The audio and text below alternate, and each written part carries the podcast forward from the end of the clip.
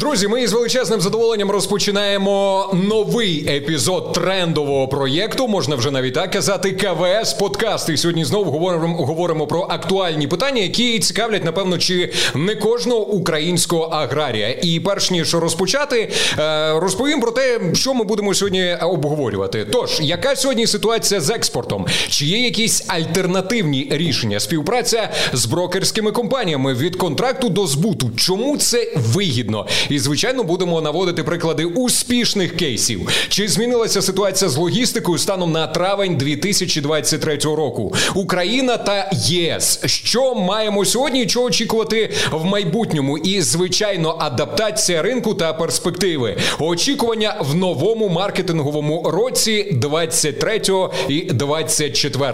Мене звуть Володимир Андрієвський, і ми розпочинаємо. І звичайно, ми традиційно розпочинаємо із знайомства з нашими героями. Проте один герой, я б навіть так сказав, на якого я трохи ображаюся, тому що е, попередній КВС подкаст виходив без мене. Святославе, як тобі було тут одному на на моєму місці? Скажи, будь ласка, все нормально? Якби без проблем? Не не чухалось ніде нічого? Та чухалось, я так розумію, що хтось про мене часто згадував. Але розумієш, Володимир, знаєш, без тебе це було як інь-янь. Якась не було, знаєш, такого доповнення. От я привів вже з тобою працювати, з тобою сьома. а так на тому подкасті я відчував себе трошки одиноко. Знаєш, не було підтримки з твоєї сторони. Mm. О, як як мило сказав, та проте мені здається, що трохи фальшу тут так знаєш е, попахує. Ти можеш представити нашого гостя. Доручаю тобі таку честь. Я дуже велике дякую і представляю нашого сьогоднішнього гостя. Це досить крута та відома людина в, в... О, дякую. Да, да, да. І SEO компанії Spike Brokers е, Олександр Соловей. І взагалі про Олександра хочу сказати, що це досить я такий... тільки дьорнувся поаплодувати, а ти одразу таки я про Ну я просто вже таку тримарку скажу. Взагалі про Олександра це досить така креативна людина з креативним мисленням. І взагалі я пропоную е, у термінології Вікіпедія тако нести доповнення, наче Олександр Соловей. Креативний. Красиво. Вітаю, Олександр. Дякую. Враховуючи, що на відміну від е, Святослава, я готуюся до КВС Подкаст. Я знайшов mm-hmm. інформацію, що компанія Spike Brokers – це комерційний агент на ринку зернових та олійних культур в Україні, що надає mm-hmm. послуги з пошуку та реалізації індивідуальних торгових рішень для потреб кожного клієнта, виробника, переробника та трейдера, а також оцінку відстеження та управління ризиками в торгових операціях. Все правильно, mm-hmm. так? Не збрехав. Ну, власне, це, це те, як нас бачать зовні. Е, звичайно звичайно, що, мабуть, як і Spike Brokers, так і багато інших компаній, вони є одними ззовні, а іншими всередині. Справді... А, а чим відрізняє от Spike Brokers відрізняється від е, своїх конкурентів? Є якісь переваги? Ну, Взагалі, е, в Україні брокерська діяльність вона досить нова, якщо так подивитися. І в в розумінні наших клієнтів взагалі немає практики використання брокерського сервісу. Вони не розуміють взагалі е, для чого це, яка цінність, яка користь, взагалі де переваги. І тому е, ми, звичайно, зіштовхуємося як першопрохідці в якійсь мірі з цими перешкодами і намагаємося культивовувати в якійсь мірі цю практику.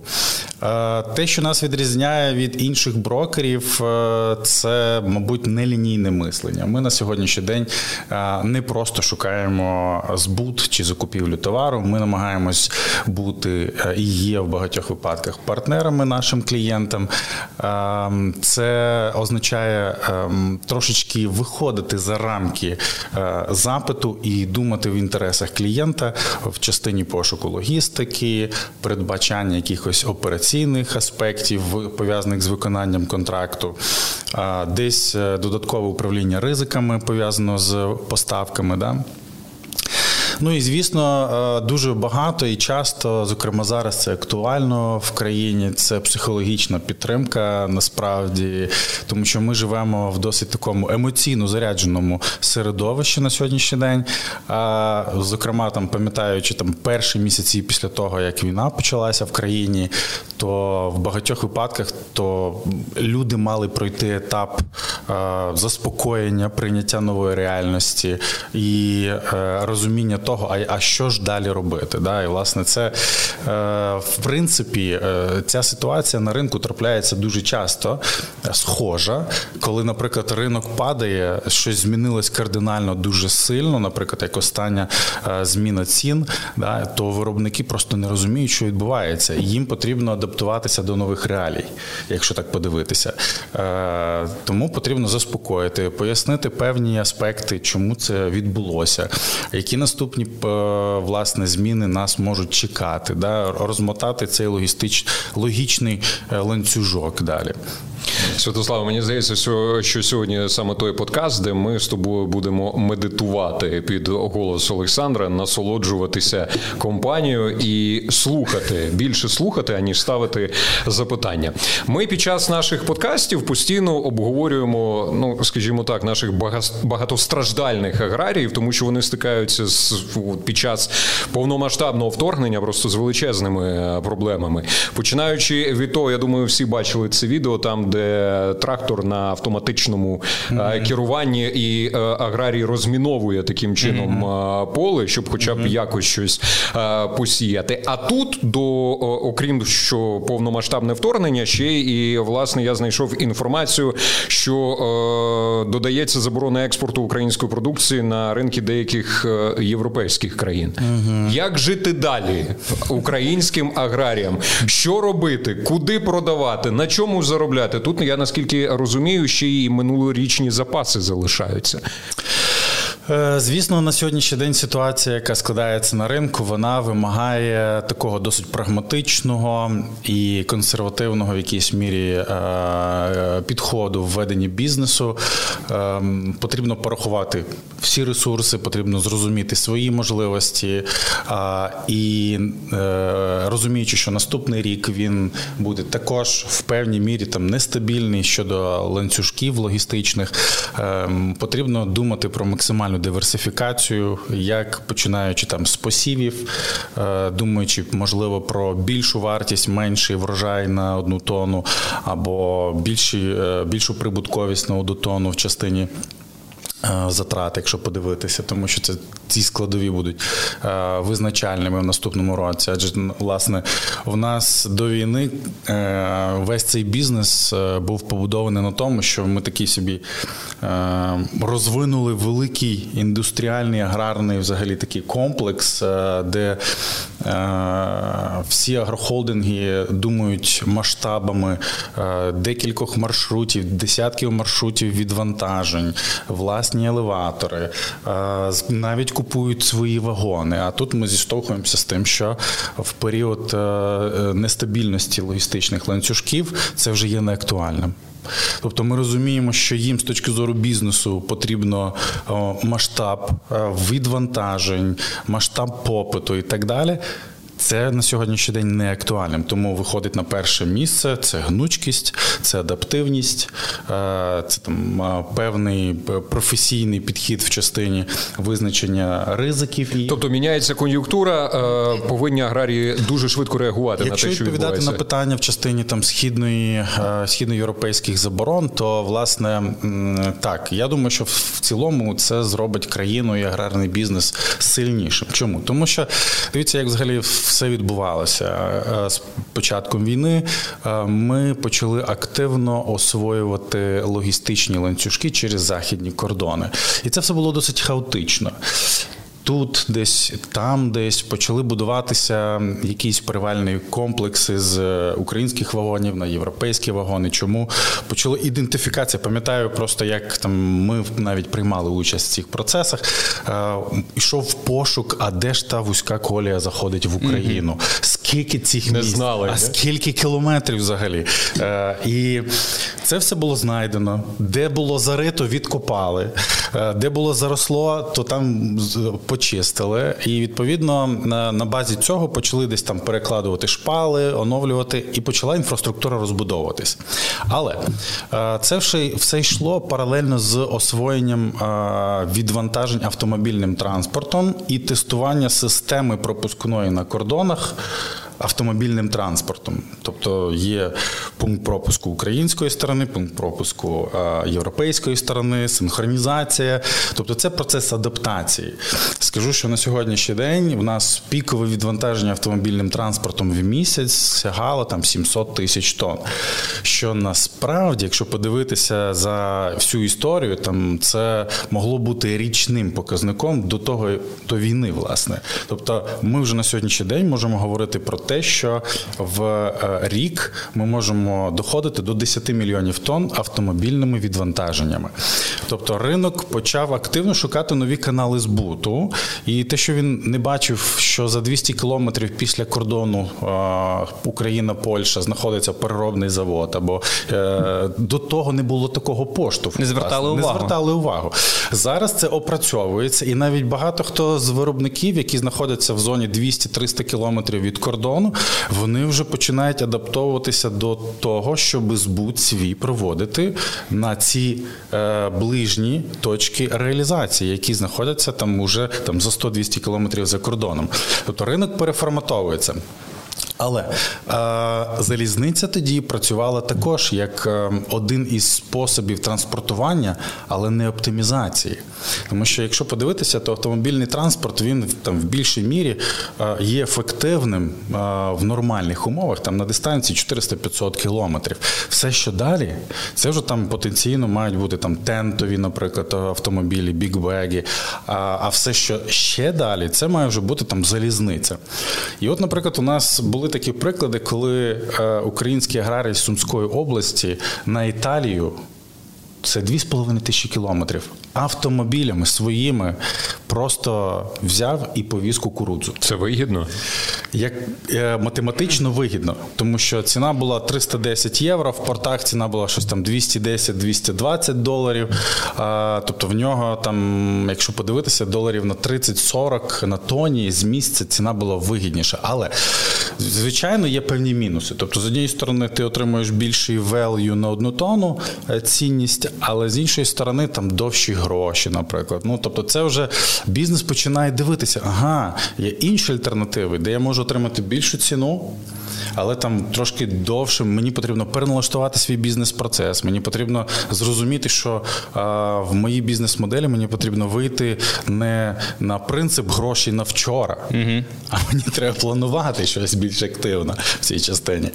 От а, тому східні е, країни взяли те, що вони могли взяти, і зараз вже активно пропрацьовуються залізничним транспортом дистанції в 2 плюс е, тисяч кілометрів з ну принаймні на сьогоднішній день ми там працюємо там з п'ять е, е, таких сухих портів. Ми їх називаємо, які перевантажують з українських вагонів на на європейські вагони, да, е, зерно. І це, мабуть, буде наступним етапом освоєння дальніх західних країн Європейського союзу українським збіжжям. Це Італія, це Іспанія, це Німеччина, це там Австрія, центральна частина і і так далі, тому подібне. Тому, е, пройшовши цей етап, ми вже будемо мати повний спектр в якійсь мірі розумінь, е, куди кому можна відправляти зерно.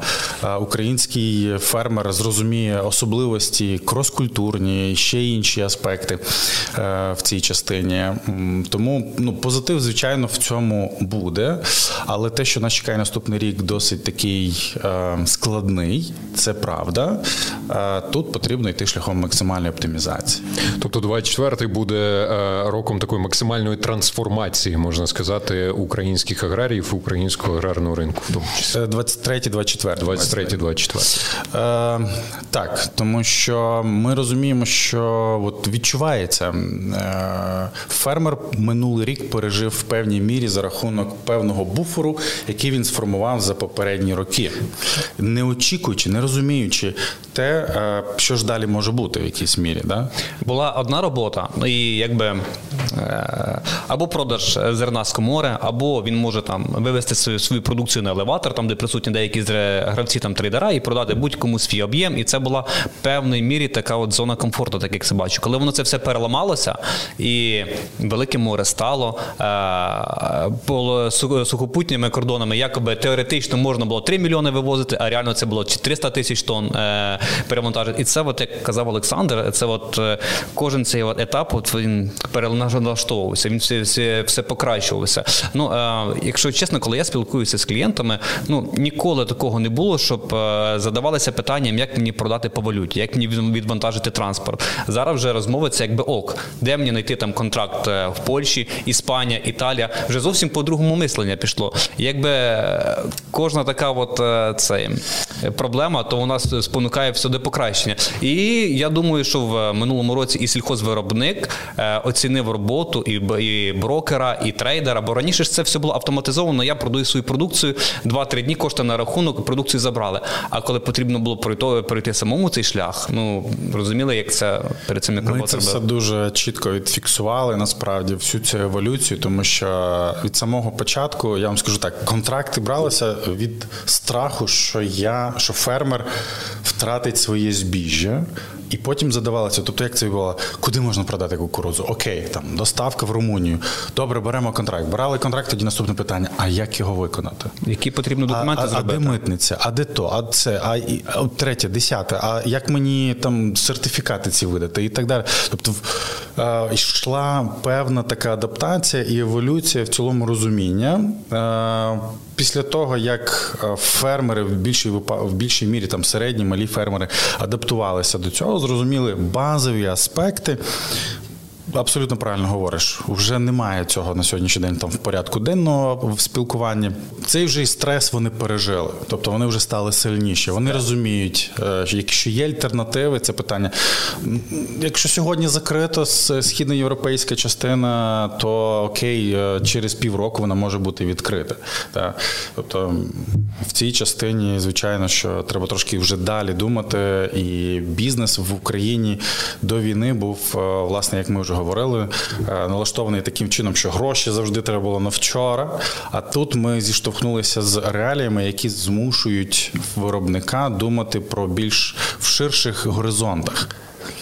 Це така дуже якісна зміна, е, мені здається, буде для виробника. Ну, ми так знаєте, почали трохи на оптимізм налаштовувати наших глядачів, і з одного боку це правильно. А як же інакше не постійно ж думати про один негатив? Хоча ситуація дійсно складна, і під час повномасштабного вторгнення мені здається, аграрії викладаються на всі 120%, щоб і забезпечувати свою країну, і при цьому ще е, заробляти.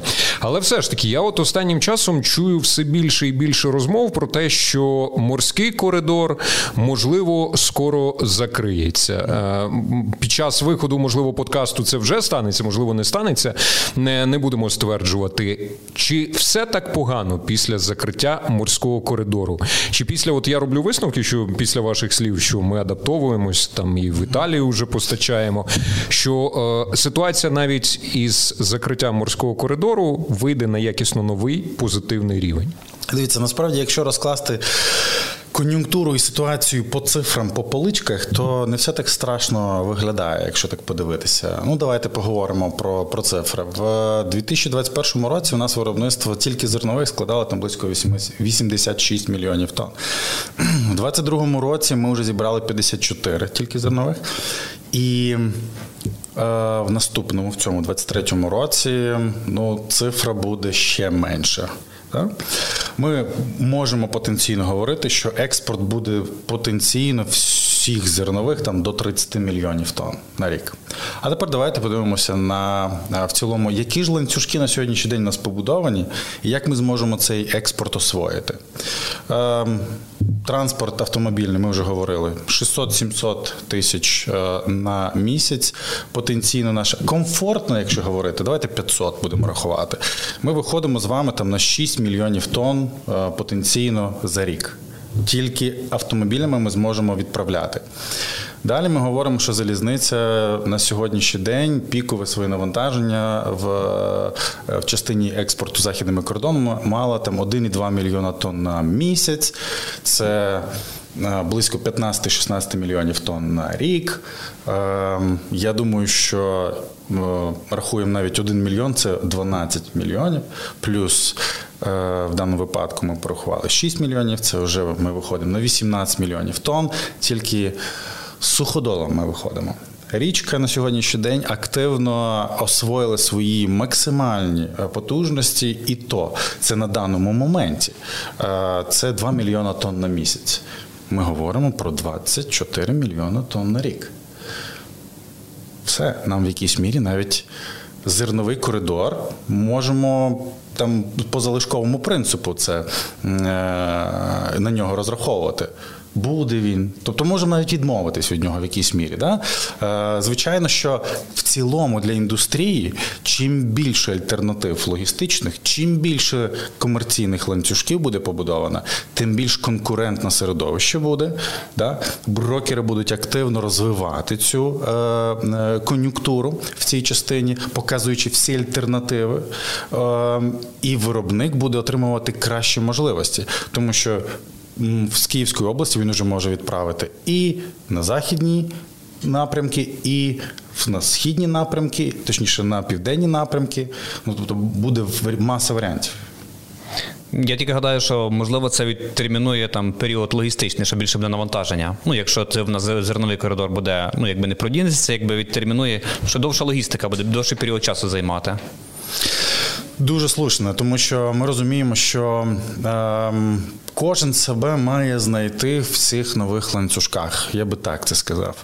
Е, оперуючи потребою в бізнесі, е, можливостями своїми. Да?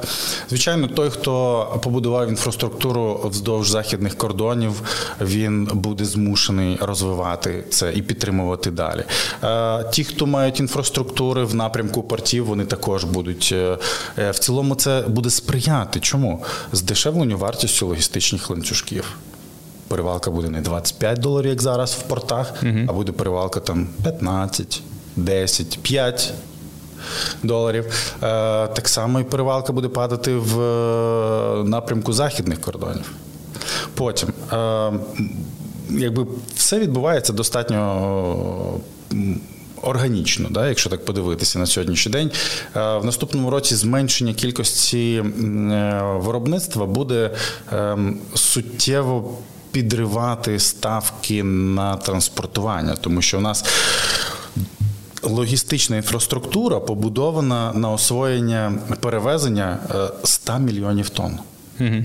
В нас буде менше, суттєво менше. Якщо два рази менше, а то й менше, якщо подивитися в цій частині. Тобто е, відбудеться певні перетрубації в логістичних ланцюжках, да, оптимізація хтось в старі вагони поріже, хтось там здасть їх на металобрухт. Знайдуть кожен своє е, призначення. Призначення. Да.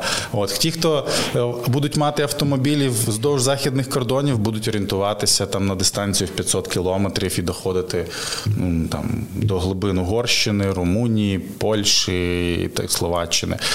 Е, ті, хто будуть залізницю працювати, будуть спокійно. Адже дивіться, логістика з Каунаса до Гамбурга на дистанції, я не пам'ятаю точно цифри, е, вона е, коштувала там до війни близько 25 євро залізничним транспортом. Залізничним транспортом, транспортування. Тобто основним е, портом по імпорту зерна в Європу був там одним із був Гамбург, наприклад. Да? Зерно, яке там експортувалося в Одесі, в Южному повністю морем обпливала всю Європу. Через Гамбург відбувався імпорт, і потім транспортом там залізничним, наприклад, відправлявся цей е, товар на на, на Литву да? Е, в якійсь мірі. Зараз же ми це, цю потребу литовську можемо спокійно закрити своїми е, сміливими виробниками, які докуплять декілька автомобілів і будуть напряму туди возити. Чому будуть возити? Тому що зараз, тому що вони це побачили, що можуть, а раніше вони цього не бачили. Виявляється, це вже не так уже, ну якби важко, але не так уже і страшно. Як це можна, що це можна зробити? Зрештою, або в порт вести за 700 кілометрів, або відвести за 700 кілометрів. О, вимкнули нам світло, бо ми е, почали не ту тему, бачите, обговорювати. Жартую, насправді. Це ми... це, знаєш, тільки це Європа нам вимкнула світло. все. Це така от, е, е, не йдеш не по сценарію, виключаємо світло. Все, Наталя вимкнула світло. Бо залізли не туди. А хто вам дозволив це обговорювати? Там це в місті. Так, ну раз така штука. Спирт. Спирт. Та ну ти. Опа! До речі, хотів нагадати нашим е, глядачам, що у нас е, під е, КВС Подкаст на Ютубі, звичайно, є коментарі. Ви, зокрема, можете написати зараз свій коментар, як ви вирішили у себе на підприємстві логістичне питання, куди відправляєте, з ким співпрацюєте. Нам принаймні цікаво дізнатися. Якщо говорити про ціновий коридор, бачимо, що ціни поступово, але все ж таки зменшуються. Які ваші особисто прогнози на майбутнє? Так, ну власне, я завжди намагаюся оперувати там цифрами в цій частині, і ціни це такий хороший індикатор, баланс е, попиту і пропозиції. Власне, да. І функція ціни в світі, взагалі, або на будь-якому ринку, це е, забезпечувати постійний потік товару, коли покупець і продавець знаходять свій баланс в цій частині. І ми на сьогоднішній день бачимо, що е, суттєве зниження цін, яке відбулося за останній час, е, воно продовжує тривати. Уже вже в принципі втомилися всі від цього. Уже б хотілося б якогось екшену, там щоб не в одному напрямку ринок рухався. Е, от, але він буде. Е, ну буде питання часу. Знаєте, як технічний аналіз завжди каже, що конкретний сценарій можливий, але не дає відповідь коли. Коли це вже буде кардіограма, як воно трохи рухнеться цей графік. Так. Оживе. Оживе. Ну, якби має відбутися усвідомлення, е, скажімо, всіма ринками збуту нових цифр балансів світу, в тому числі зменшення суттєве зменшення виробництва продукції в Україні. Ну, власне, чому я вважаю, що е, звісно це болісно відчувати на сьогоднішній день е, ці всі заборони, які відбуваються в східній Європі по відношенню до українського експорту. Але ми розуміємо, що виробник так чи інакше він живе в певних циклах е, своїх там сівозмін. І якщо е, подивитися, що в світі загальний трейд кукурудзи чи пшениці знаходиться близько 200 мільйонів тонн в світі. Люди торгують. Да? Експорт української кукурудзи або частка української кукурудзи в даному випадку в світовому трейді це більше 10%. Тобто там 10-15%. Пшениці близько 10-7% е, в світовому трейді, якщо подивитися. Це, Це суттєва цифра. Так, це не 50%, але е, зменшення українського виробництва і зменшення частки українського зерна в світовому трейді буде спричиняти переналаштування ланцюжків, якщо подивитися. Да? Тобто, вже Єгипет не зможе купити в Україні, буде їхати куди? Там в Аргентину. А Аргентина вже не зможе відправити куди, куди там, наприклад, на Південну Корею. А Південна Корея вже не отримає, куди вона піде в Штати. А Штати побачать, що у них великий експорт, Чикаго піде вгору. Ну тобто є, ми розуміємо, що є певний ланцюжок. Такі, які між собою зв'язують е, всі аспекти, і в результаті ми виходимо на те, що оця затримка е, в ціноутворенні. Вона прив'язана до е, усвідомлення ринком нової реальності. Перерозподілу. Перерозподілу. Тому я би десь очікував, що десь під осінь ближче до зими ми будемо розуміти, що ем, обміліла річка. Можна так сказати, зернового коридору. От. Красиве формулювання мені і, подобається. І в результаті ми отримуємо усвідомлення нової реальності всіма покупцями, і всі вони побіжать один поперед одного. Ми поговорили про кукурузу, ми поговорили про пшеницю. А от про жито, наша з тобою е, Святославе, улюблена тема. Ми про жито постійно говоримо. Е, ми якось так обійшли стороною, але цікаво насправді дізнатися. Ми постійно в наших КВС-подкастах говоримо, що жито взагалі не затратний продукт для вирощування і не потребує якихось надзусиль. От я тебе протестую, коли ти казав аграріям досить е, посіяти, вчасно підживити і зібрати свій нормальний врожай. Поправ мене, якщо я не правильно. Ну, якщо експресовське так швидко розповідати, то так, саме так і є. Але при цьому у аграрії виникає запитання: а що з реалізацією? Куди реалі... як зробити так, щоб жито там рухалось? Як привести жито в рух? Мені, до речі, сподобалося. Я спочатку почну, бо ми з е, моїм директором, там з Євгеном Станько, ми завжди е, ну, намагаємося в цій культурі е, знайти споживача, хто буде купувати, чи це буде внутрішній ринок, чи це буде якийсь трейдер, чи це. А от була така пропозиція: а давай на зустріч домовимося з Олександром Соловйом, компанія своїх брокер, чи він прийме, чи не прийме, що ми поспілкувалися. Домовились. Да, от ми домовились, от ми приходимо на зустріч, наша розмова була там, ну там я не знаю, відносно недовгою. Кожен презентував свою компанію, і ми е, висвітлили цінність, що для нас важливо, щоб клієнт мав змогу реалізувати за кордон, щоб в нього була валютна ціна. Окей, я вас почув. Ми там виїхали після розмови. Через 15 хвилин була вже створена окрема наша група, як ми працюємо. А через 30 хвилин вже було рішення, що ми можемо купувати там у порту по таких цінах валюті. Але шкода, що тоді сільхозвиробник не готовий був по таких цінах. Але на той момент це була мегаоперативність. Ну буквально 30 хвилин вже було рішення. Е, а на наступний день вже були шляхи. Є Іспанія, є Турція, є Польща. Поки ми давайте розглядати. А якщо ви а якщо ми ще знайдемо об'єм 50 тисяч тонн, це взагалі там можна буде вау зробити. Якщо це 30 тисяч тонн, це буде отака от ціна якби оперативністю роботи по нішевої культури. Хоча я наскільки я знаю, що ви раніше з цією культурою не працювали, але рішення вже було готове. То у вас закрита там якась нарада була в вашому чаті. Тепер нашим глядачам розказати, що робити з житом. Ну, власне, ринки збуту жита вони є, е, і їх також потрібно розпрацьовувати. Чому ми навіть на якомусь етапі з Святославом, коли говорили, знаєте. Проблема з нішою залишається в тому, що ці канали збуту потрібно розпрацьовувати. Потрібно часом навіть відправляти пробні партії, потрібно формувати певні програми відвантаження і присаджувати в якійсь мірі покупця до е, або змінювати його культуру в якійсь мірі закупки, дивитися не тільки до на сусіда, а й дивитися на те, що з України. Бо все-таки в е, Європі, якщо подивитися, Німеччина, Польща, там Прибалтика, Іспанія, є. Певний такий бар'єр розуміння, а що ж то за жито українського походження. А я І виходить така парадоксна ситуація, коли е, продавець би хотів продати, але е, шукає ринки збуту, покупець би хотів купити е, і міг би розглянути українське зерно, але не роблячи хоча б якісь е, е, програмні рішення розпрацюва в напрямку розпрацювання відносин один з одному е, з одним, ми залишаємося в такому вакуумі.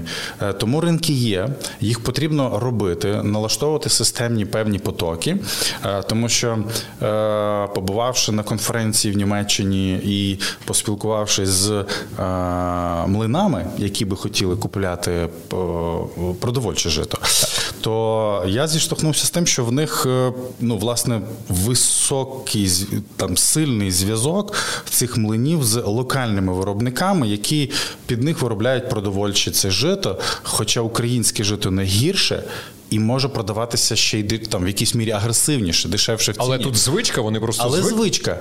І цю звичку потрібно руйнувати чим? А давайте ми вам відправимо дві два автомобілі, наприклад, е, одному, іншому, третьому, десятому. Я власне зробив рекомендацію після нашої розмови і декількох наших е, зустрічей. Ми навіть вебінар проводили в цій частині. На одному з виробників Тальніцького регіону розказав про взагалі е, прибутковість жита і те, які є варіанти варіанти збуту на сьогоднішній день.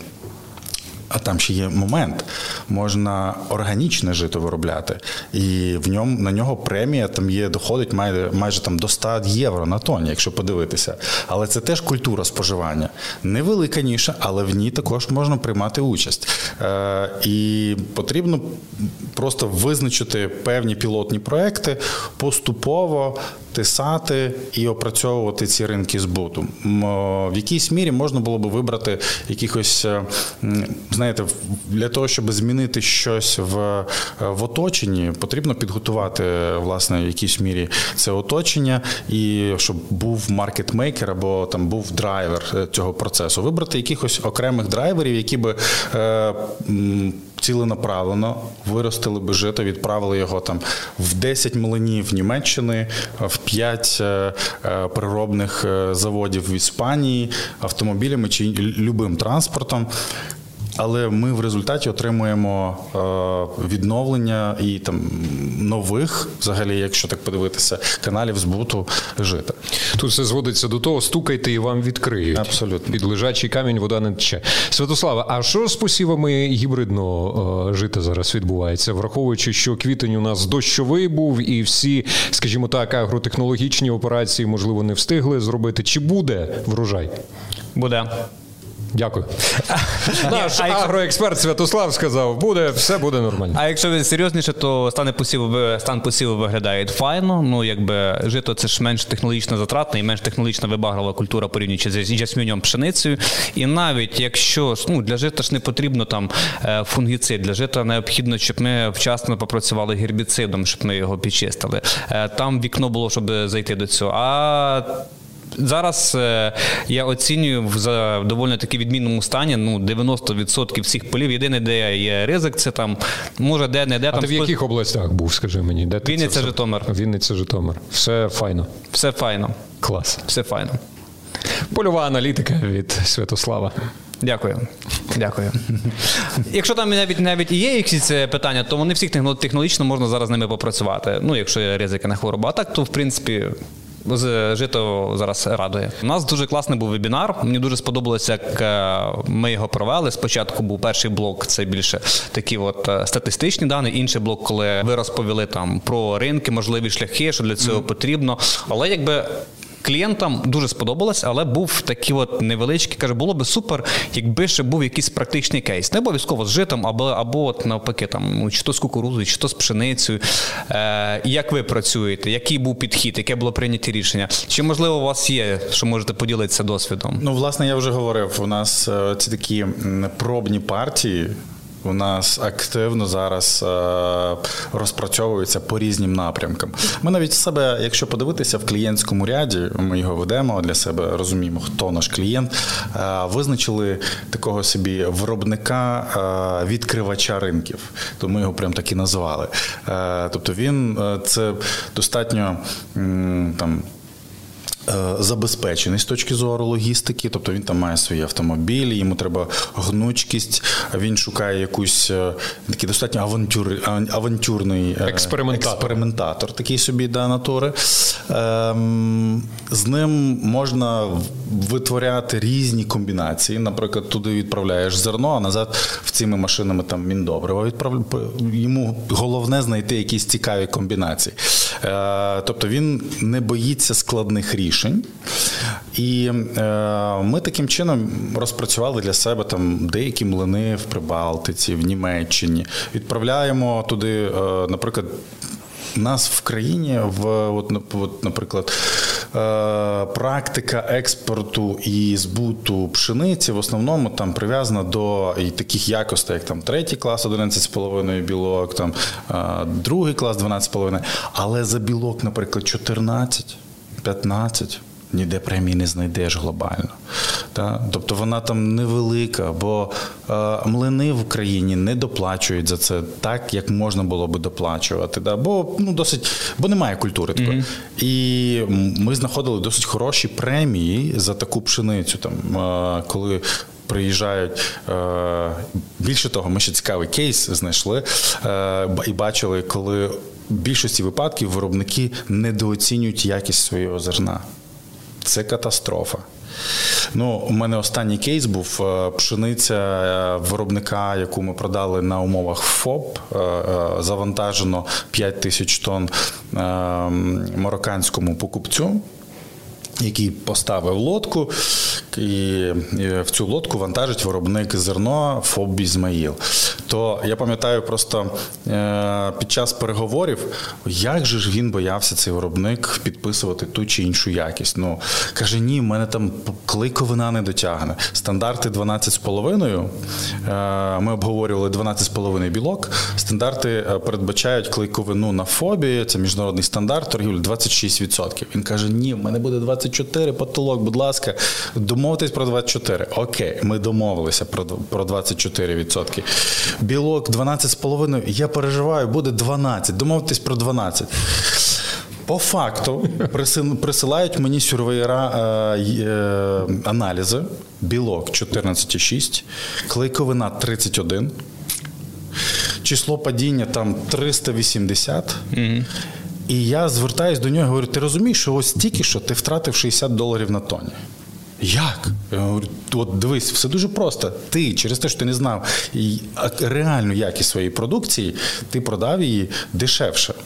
Тому що на отаку пшеницю це окремий ринок збуту. Чомусь шкода мені фермера стало.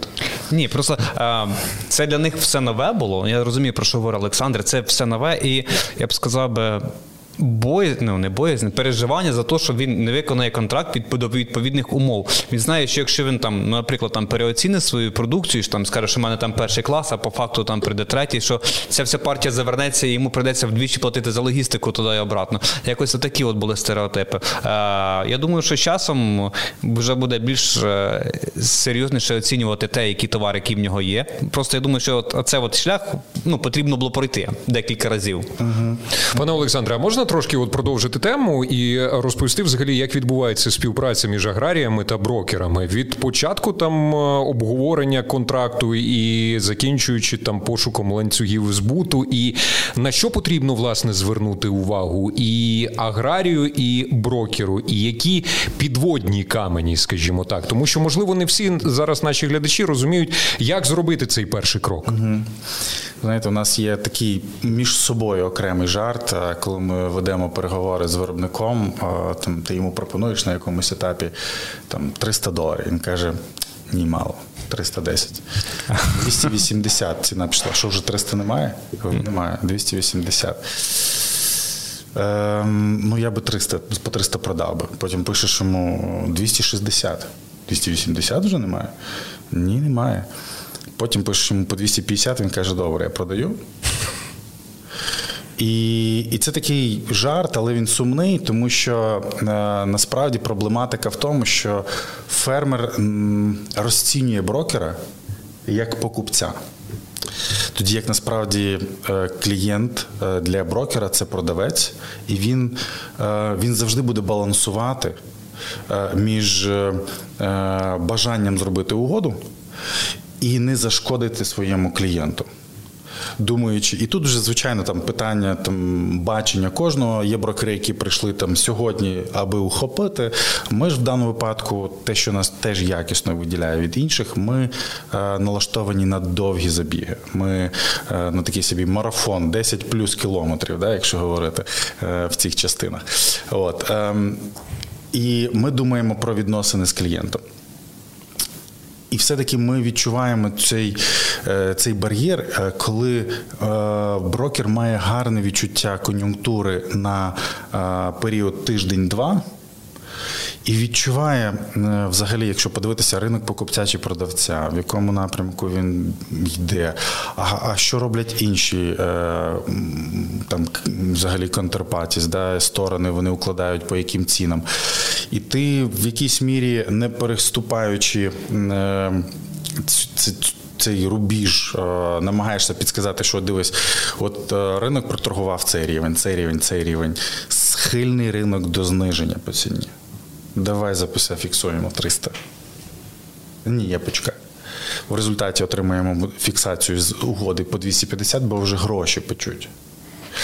Е, тому ми намагаємося вибудовувати це питання часу, це питання практики роботи. Довіри, можливо. Довіри. Вона, звичайно, в часі вибудовується.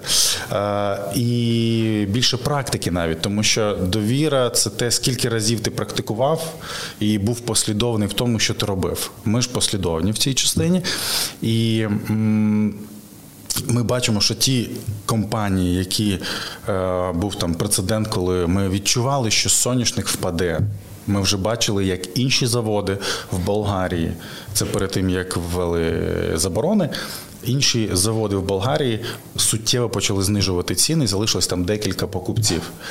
І ті виробники, які довірилися, вони в результаті продали соняшник майже на 100 доларів дорожче, ніж могли би продати пізніше, якщо б не довірилися. Я би так сказав.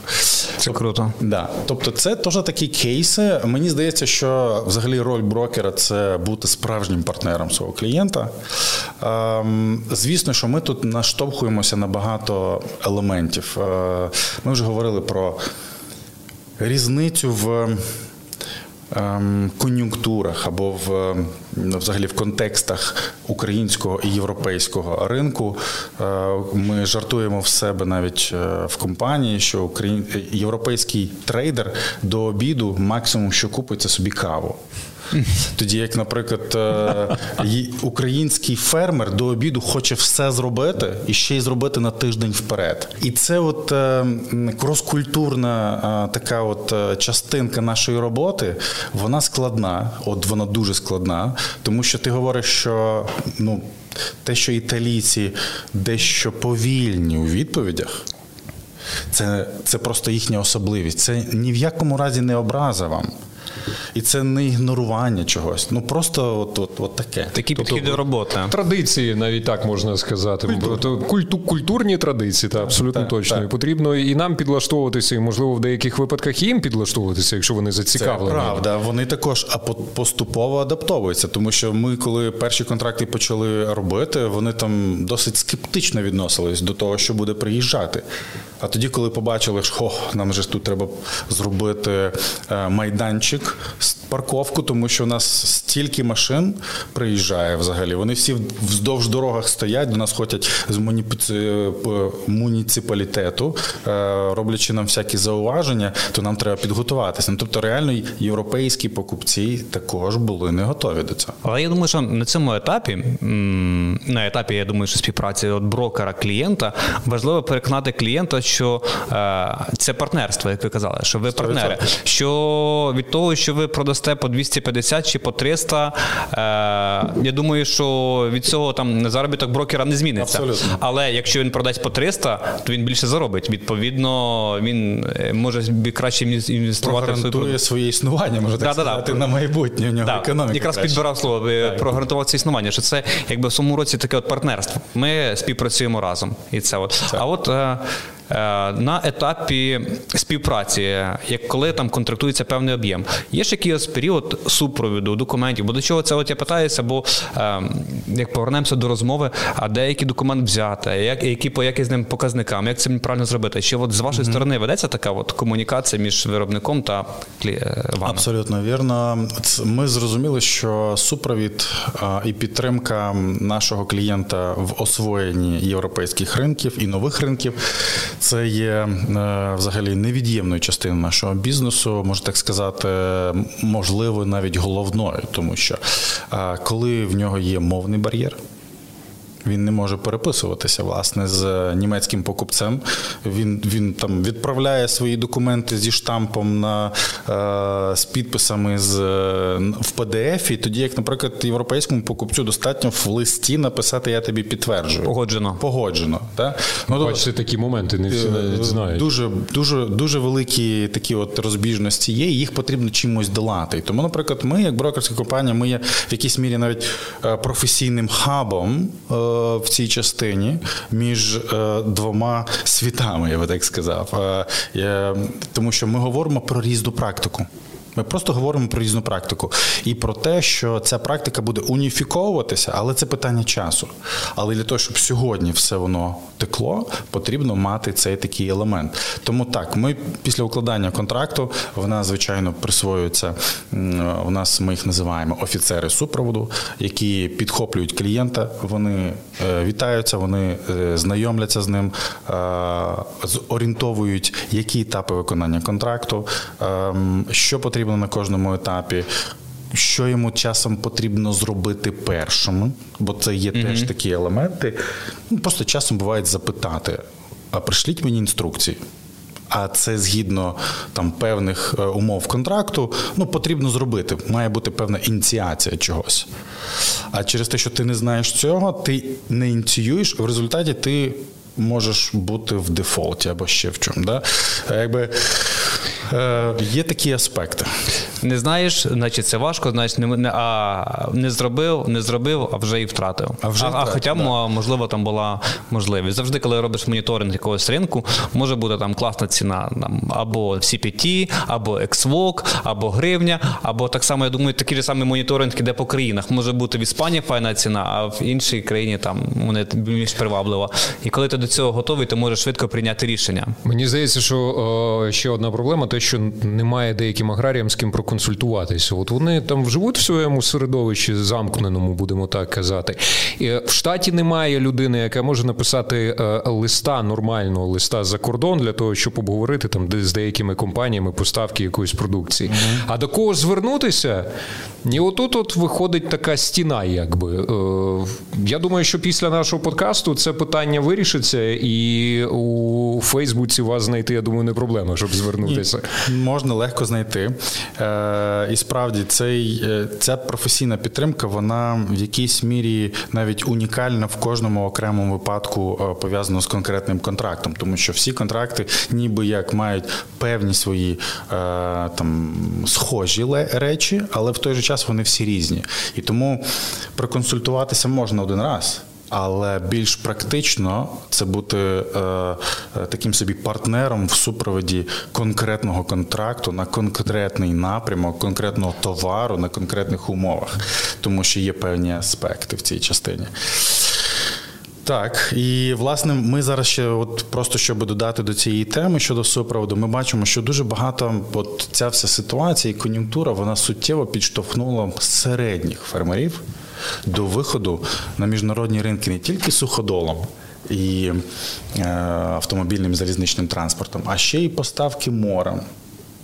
То якщо раніше там фермер довозив до порту, то зараз він уже пропрацьовує сів Туніс, Марокко, Крит е, і інші напрямки.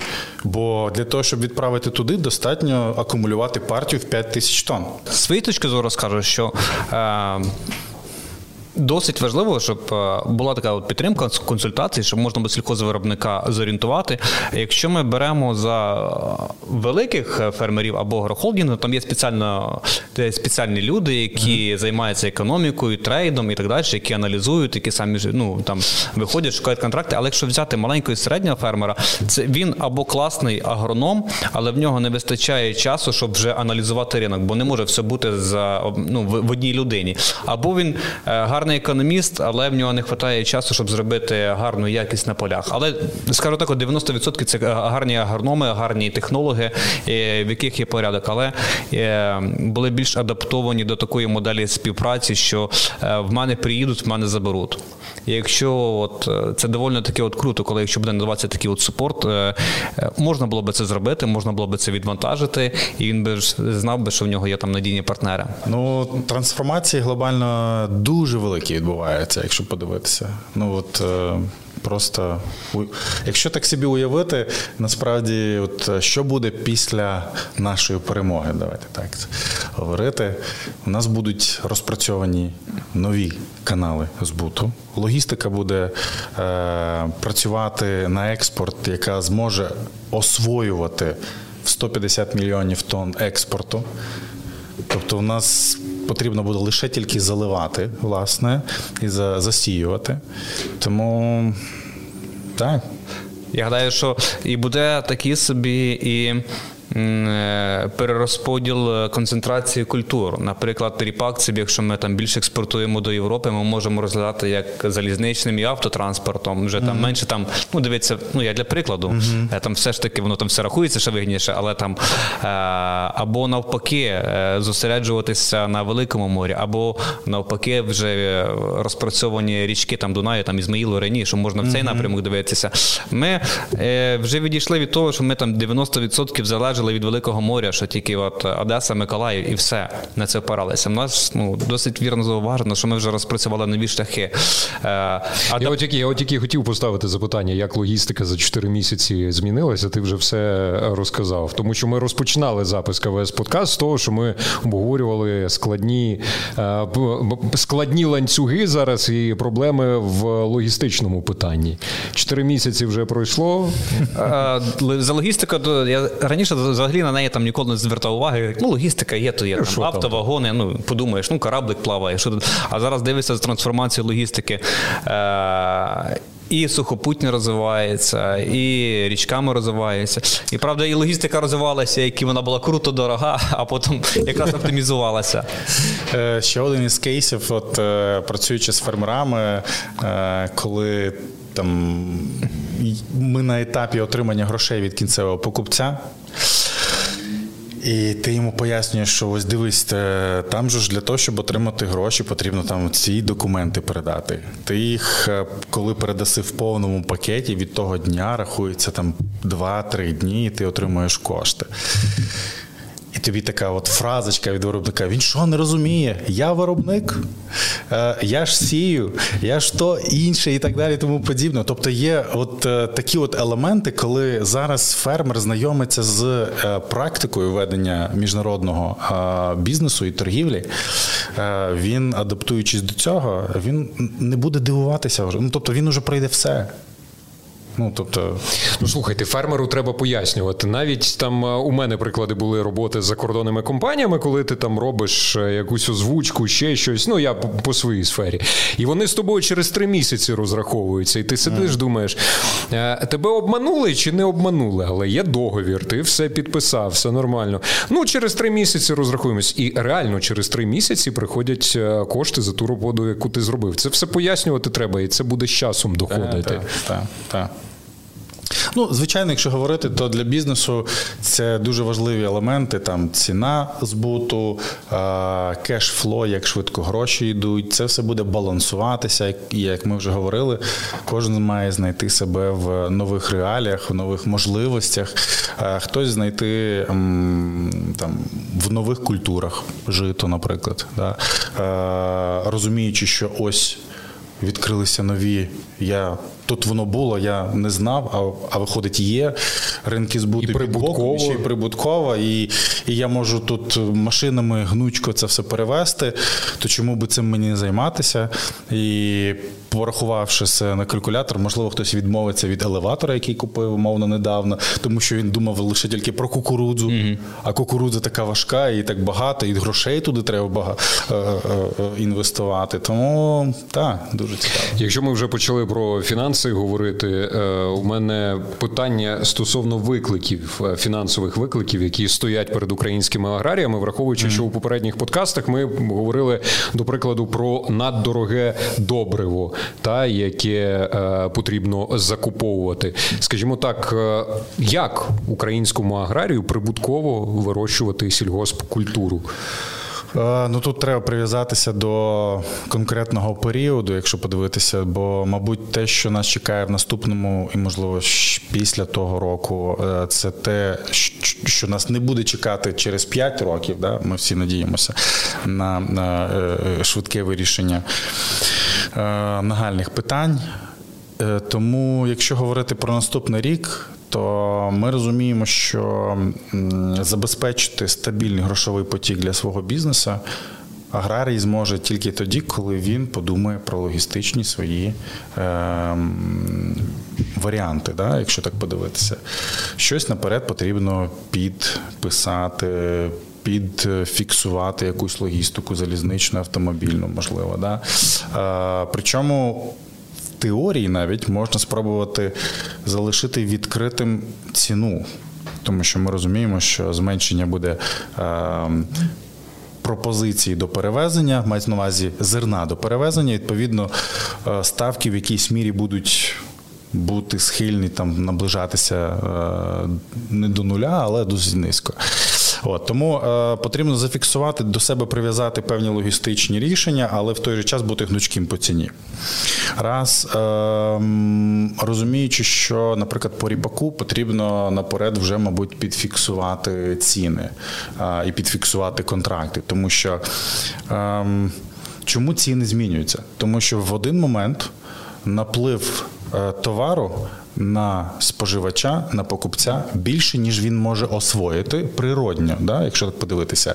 І йому для того, щоб купити е, надлишок, йому потрібно е, витратити додаткові гроші для фінансування, десь додатково найняти склади. Тобто йому він би так би, якщо йому там 100 тисяч в цей місяць потрібно, він би то купив, а коли йому 200 тисяч, то йому треба на 100 тисяч ще десь змі... Е, розміщення знайти і грошей на це. Тому це все в результаті виливається в пониження цін.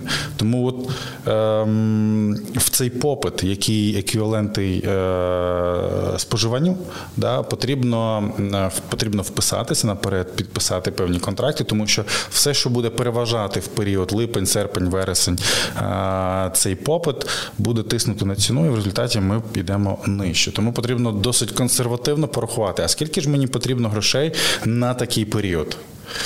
І виходячи з цього, потрібно підфіксувати свої продажі, залишаючись гнучким в логістиці, але в той же час можна ще по деяким позиціям, наприклад, по ріпаку, можна на осінь фіксувати контракти. От ми на сьогоднішній день практикуємо з виробниками в напрямку Німеччини фіксація контрактів з плаваючою ціною з прив'язкою до біржі.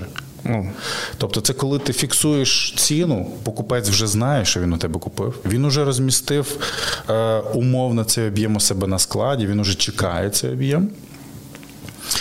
Але ціна залишається е, відкритою до певного періоду часу. І можна якщо подивитися, то насправді виробник є також тими спекулянтами, якщо так подивитися, то якби це йому було б дуже добре. Він би зміг задовольнити свою оцю от потребу. Е, можна і на цьому зіграти. Чи правильно я зрозумів, фіксується ціна? Ну, наприклад, ріпак 450 євро. Він є вже ближче до контракту. Ця ціна може збільшуватись, так і зменшуватись. Чи як це воно? Чи а, чи вона залишається ні, на рівні 450, Якщо менше, ні, хай буде 450, а якщо, якщо більше, най буде. А да? якщо більше, хай буде 520. Е, ні, насправді трошки по-іншому. Е, є біржа матів на сьогоднішній день там котирування, е, скажімо, на рівні 450 євро. Вартість е, ріпака з доставкою в Німеччину 430. Різничка між біржею і фізичним ринком 20 євро. Покупець і продавець фіксує що ціна розраховується як матів мінус 20 євро на якусь дату, на яку продавець захоче в певному періоді часу. Ну, Наприклад, сьогодні це 430, але е, якщо зафіксувати, що продавець має право зафіксувати ціну там до серпня, до вересня чи до жовтня навіть. Так, то в нього аж до жовтня місяця є час для того, щоб слідкуючи за біржею, вибрати той момент, коли ціна, наприклад, виросте там до 500 євро або 550 коли ця ціна виросте до такого рівня, він може прийти до покупця і сказати: дивись, у нас контракт передбачає матів мінус 20 євро. От я сьогодні фіксую там матів скільки, він каже 500. Угу. Мінус 20 це 480. Да, фіксуємо сьогодні. Окей. І тобто в нього замість того, щоб продати в момент по 430. Він... Якщо ціна впаде. А якщо ціна впаде, то теж буде ціна нижча. Ага. Це є з дві сторони, якби. Якби хеджирування, але Цікаво. не хеджирування. Але ну якби хеджування, але хеджування логістики в першу чергу, тому що покупець вже знає, що буде об'єм. Що буде об'єм, і він не шукає його. Бо якщо, наприклад, е, для покупця це добре, і для нього в якійсь мірі немає різниці, по якій ціні, тому що він також хеджує це. Тобто є дві сторони, які хеджують свої е, ризики в цій ціні. Я пропоную перейти з вашого звичайного дозволу до нашого фінального блоку і обговорити відносини, аграрні відносини, будемо так е, казати, України і Європейського Союзу. Чого очікувати у відносинах з ЄС у найближчий маркетинговий рік, 23-24? Прогнози? Um... Я думаю, що буде відбуватися гармонізація в цілому е, торгових відносин між Україною та Європою. Ну, дивіться, Європа жила до зняття цих е, тарифних бар'єрів, які вони нам зняли насправді. От в певних своїх реаліях виробник був захищений в них.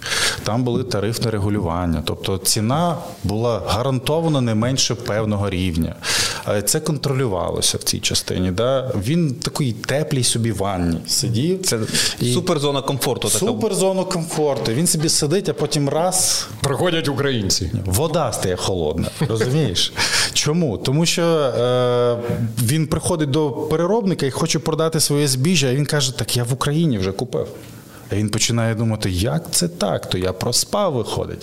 То, звичайно, це такий собі екстенсивний спосіб, насправді, те, що відбувається, але і навіть більше політичний. Але слухайте, це конкуренція. Хто пропонує це... найкращі умови, той виграє. Так, мені здається, це певний такий собі там політичний момент, який, е, на жаль, нам потрібно пережити. От, Але ми розуміємо, що економічно е, Європі вигідно буде з Україною працювати в відкритих відносинах. І тому е, в цій частині товар буде їхати і товар буде купуватися. Просто, якщо подивитися, то, наприклад, в Болгарії, в Болгарії до того, як Україна активно почала відправляти туди соняшник, були е, надлишкові потужності переробки соняшнику. Завдяки Україні вони були освоєні. Але так глибоко це питання ніхто не розбирав, тому що всі фермери вийшли на страйки. Да? Всі вийшли на страйки, треба було вже гасити це полум'я. Да? Треба було вже тому е, а фермери вийшли на на страйки, через українців через українців, тому що вони вже задовільнили попит в певній мірі там своїх переробників. І тому Такі прокинулися така, все, не треба, вибачте, таке все зроблено. Да, І тому е, зараз переробники подивляться, що в них нема. А ми дзвонимо зараз переробникам, до речі, в Болгарії. Вони кажуть: слухайте, знаєте парадокс, який е, от нам закрили, створили певні певні тарифні бар'єри е, до, до імпорту українського соняшнику, але локальний фермер перестав продавати. Просто упс. Тобто ми в вакуумі. Тепер хто наступний по черзі? Вийдуть переробники і будуть говорити: слухайте, ми тут інвестували в вашу країну, ми тут побудували заводи, а ми не можемо купити, тому що фермер вийшов, пролобівав свої інтереси, і в результаті ви закрили потік товару, який насправді приносив гроші в вашу економіку. Інтриги, скандали, провокації. Ну, Український соняшник на європейському ринку. Ну, Тобто, це буде певний такий баланс, який сторони мають знайти в часі. І, на жаль, для цього потрібен час. Я перепрошую, можливо, що я усміхаюся, але мені приємно такі історії слухати, коли наша продукція, українська продукція, е, складає конкуренцію на європейському ринку. Я тішуся, я не знаю, як наші глядачі теж можете написати в коментарях. Да. Ну і якості гарної. Так. Я взагалі е, помітив таку тенденцію. Взагалі, ближче до нового врожаю має щось таке от трапитись, щоб зіграло на пониження ціни. Ну от сьогодні це хай там буде закриття е, західного ну якби там можна сказати, що Польща не купує, але можна ж транзитом проходити. Якби так. воно там в свою чергу трошки відіграє на нашій ціні на ВНС. Там в попередніх роках це було там звіти USDA, що в нас мають бути рекордні там врожаї, що в нас там період і в Європі, і всьому це теж зіграло вниз. І якби я сподіваюся сподіваюся, що ближче після нового врожаю ціна почне відігруватися вгору. Дивіться, є ще такий важливий елемент. Багато хто не розуміє його в частині значення, що ж таке USDA. Всі чують, що таке USDA, Звітність. ВАЗ, де звіт і так далі. Тому подібне. Головна мета цього агентства це згладжувати цінові коливання. Тобто, що це означає? Що коли відбувається на ринку щось. Е, швидко змінюється контекст ринку. Ну, наприклад, українське виробництво, українське виробництво зменшилося зі 100 мільйонів на 50 мільйонів. Да? Наприклад, а? Угу. це буде лише тільки в певному часі, бо ніхто не вірить, ніхто не знає. І тільки оці різкі зміни будуть зрозумілі, наскільки вони різкі в певному проміжку часу. А до того будуть показувати Окей. Прикольно. От. Тому ем, потрібно думати, аналізувати, але, от знаєте, як зірочка така з маленьким шрифтом завжди пишеться там, ем, що disclosure, що насправді е, це є певний конфлікт інтересів між основною метою цього звіту і того, що хоче побачити користувач цього звіту. Він хоче побачити, що блін, так я ж не посіяв кукурудзу, я не посіяв пшеницю. А що вони пишуть, що вона є? Угу. Та? Ну, Тому що є є от такі от особливості. Не знаю, як ви, шановні друзі, я для себе зробив е, такий конкретний висновок, висновок, коли я у себе на своїх кількох га посажу бурячки, то я буду до пана Олександра 100% звертатися для того, щоб ці е, бурячки кудись збути. Принаймні, ви своєю впевненістю, компетентністю мене сьогодні переконали. Дякую. Святославе. Багато для себе такого підчеркнув. От е, досить класна подача з вашої сторони була інформація, і це от розумію, що це розкриває перед сільхозвиробником е, багато шляхів, багато вирішень тих чи інших питань. І навіть е, можна не прив'язуватися до якогось одного логістичного напрямку, можна не прив'язуватись до якоїсь Культури якоїсь. культури якоїсь. Можна завжди там е, звернутися добро до вас, ну як до брокера, які там запропонуєте різні шляхи, різні вирішення, супровід, різна цінова динаміка, куди можна було би цей об'єм передати. І що саме важливо, як його краще туди рухати, чи його автомобілем, чи розгляти ЖД логістику, це теж доволі таки важливо. І можна продати як. Тисячу тонн, так і 100 тонн, так і можна 5 тисяч тонн, щоб вже там формувати якусь там певну підлодку. Так що для мене це супер. Да, ви знаєте, скажімо, чим ми сильні. Українці, тим, що ми об'єднуємося да, в складних е, ситуаціях, і власне. От ця ваша ініціатива в частині подкасту, в частині е, такої додаткової впевненості для вашого клієнта, для виробника сіяти, працювати, це досить потужно. Е, і, е, скажімо, наша колаборація в цій частині вона взаємовигідна, тому що ми хочемо бути так само, як і ви, партнерами надійними клієнтам, які будуть мати впевненість, посіявши щось, отримати його, а отримавши щось, продати його в даному випадку. Тому е, ну я би сказав, що в цілому трейд, торгівля це така це любов, це не одностороння любов, тому що угоди завжди укладаються е, двома сторонами, і е, лише тільки контекст ринку змінюючись, може е, підводити одну із сторін, думати, чи вона зробила правильно чи неправильно. От ринок це завжди живий організм, я би так сказав. Потрібно дивитися на це як ем, такий е, органічний е, процес, який відбувається в частині перерозподілу потоків, е, виходити часом з рамки своєї рутини. Ну і брокер це також більше партнер, а- не покупець в даному випадку. Тому якби в цій частині. А кожен живий організм при зміні будь-якого навколишнього середовища має властивість адаптуватися Адаптуватися. і робитися тільки сильнішим, Так. і передавати свої генетичні майбутнє покоління. Ви прослухали короткий курс лекцій від експерта з е, агробіології е, пана Святослава. Е, Пане, Олекс... пане Олександре, а можна невеличке до вас прохання, враховуючи, що знову ж таки ми всі об'єднані працюємо на одну мету конкретну, на перемогу ми працюємо. Е, До вас прохання. Я запропоную нашим глядачам в коментарях, можливо, озвучити до вас запитання, проконсультуватися. Чи знайдете ви кілька хвилин зайти е, під. В коментарі під трансляцію КВС подкаст на Ютубі і відповісти на запитання від наших глядачів. Залюбки. Можете озвучувати запитання, писати в коментарях. Е, Пан Олександр знайде час для того, щоб вас проконсультувати. Дякую. Дякую. Ну і в свою чергу, друзі, ми не втомлюємось дякувати Збройним силам України за те, що у нас є нагода записати КВС подкаст. Низький вам уклін, хлопці та дівчата, захисники і захисниці, за те, що рятуєте наші життя. Разом до перемоги. Слава Україні! Героям слава!